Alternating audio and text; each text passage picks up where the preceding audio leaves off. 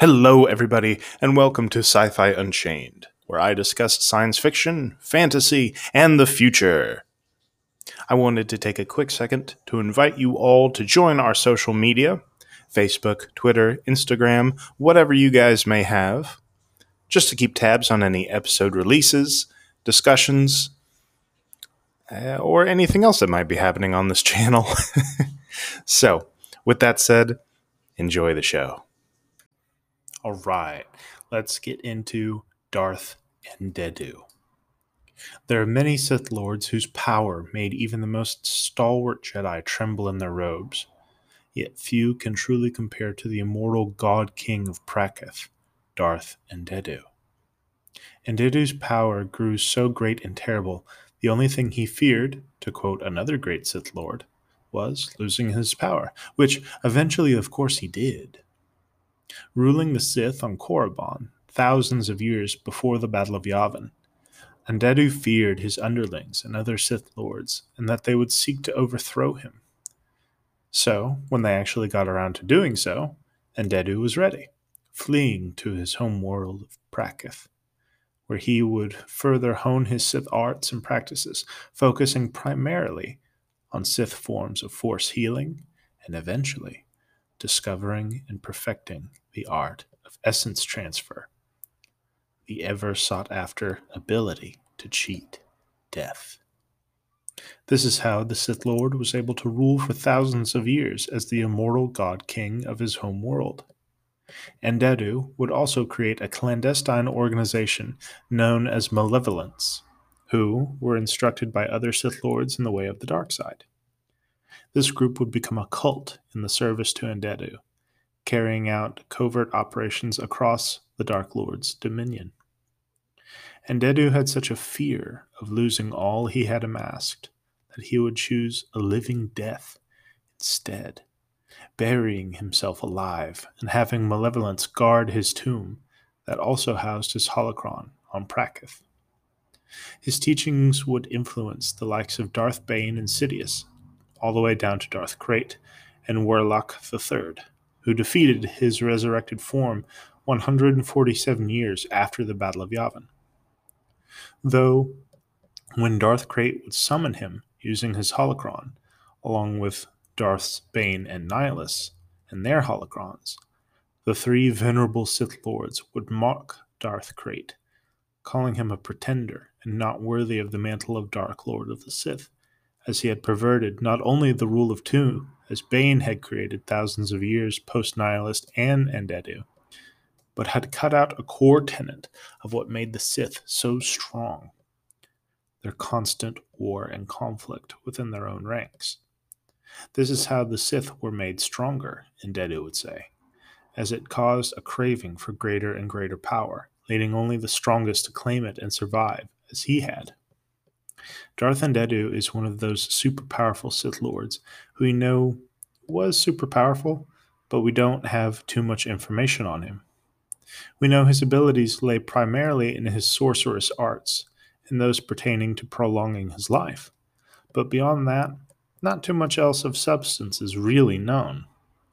We know he was overly protective of his knowledge and only passed it down to a select few who he would deem worthy of obtaining it.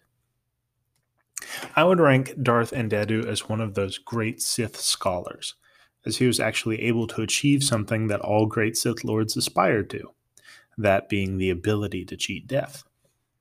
This would be mastered in their own way by other such Sith lords as Sidious and Vitiate.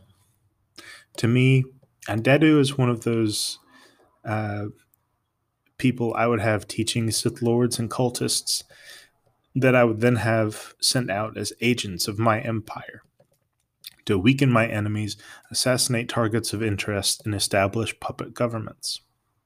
I would rank him among probably the lowest of the Sith Lords, much less uh, the old Sith Masters. In my opinion, given what we know of him, I think he would be massacred by any of the other greats, or even their lessers.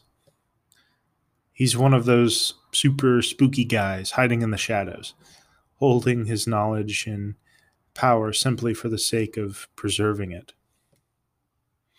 So, it's very ironic that Andeddu achieves uh, what we see the arguably main character Sith Lord Darth Sidious um, attempt to achieve his whole life, uh, what his master Darth Plagueis and his master before him Darth Tenebrous, uh, had also attempted in their own different ways. I I wonder, and it it may be referenced somewhere. I just couldn't find that Sidious had found Andeddu's holocron later on uh, while he was ruling as emperor and learned uh, the art of essence transfer that way. Which also begs the question did he share this information with Vader? I wonder. Or did he discover this information and then decided to keep it from Vader because he knew that if Vader discovered it and truly mastered its power, Vader would have no fear of attempting to overthrow Sidious. Huh. It's interesting. Um, I I would put him probably just below somebody like Naga Sadow. Um, I've I've thrown him up there with someone's like Freedon Nadd and Exar Kun. Um, kind of sort of minor Sith heroes. Um, he he wasn't some somebody that I would be all too afraid of. I, I would be much more afraid of someone like Darth Maul or maybe Dooku. I, th- I think I would put him on the same level as, as I do Dooku. Um, and to me, Maul is more terrifying than Dooku. Dooku's this blue blooded aristocrat that was kind of coerced into the dark side to me. Uh, I, I, I don't think he was. I don't think Dooku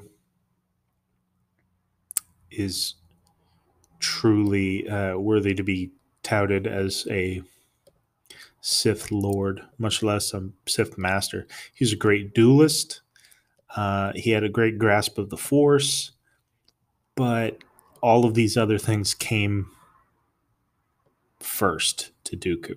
I, I that he he was no Tulak Hord. He was no Naga Sadow. He was no um, Marka Ragnos, right? Um, he was he was all about kowtowing to Sidious. I don't, I don't think he ever truly envisioned overthrowing Sidious, which to me is very lacking in what makes a Sith Lord. Right? So, yeah, Andeddu is really cool uh, in that he is a Sith zombie, like living zombie Sith Lord. That's kind of neat. Uh, but other than that, uh, to me, he's not that great. But yeah, that is all I had for right now, guys. Thank you so much for tuning back into Sci Fi Unchained. Stick around for more content. Happy Thanksgiving to everybody out there. And live long and prosper, my friends. And may the force be with us all.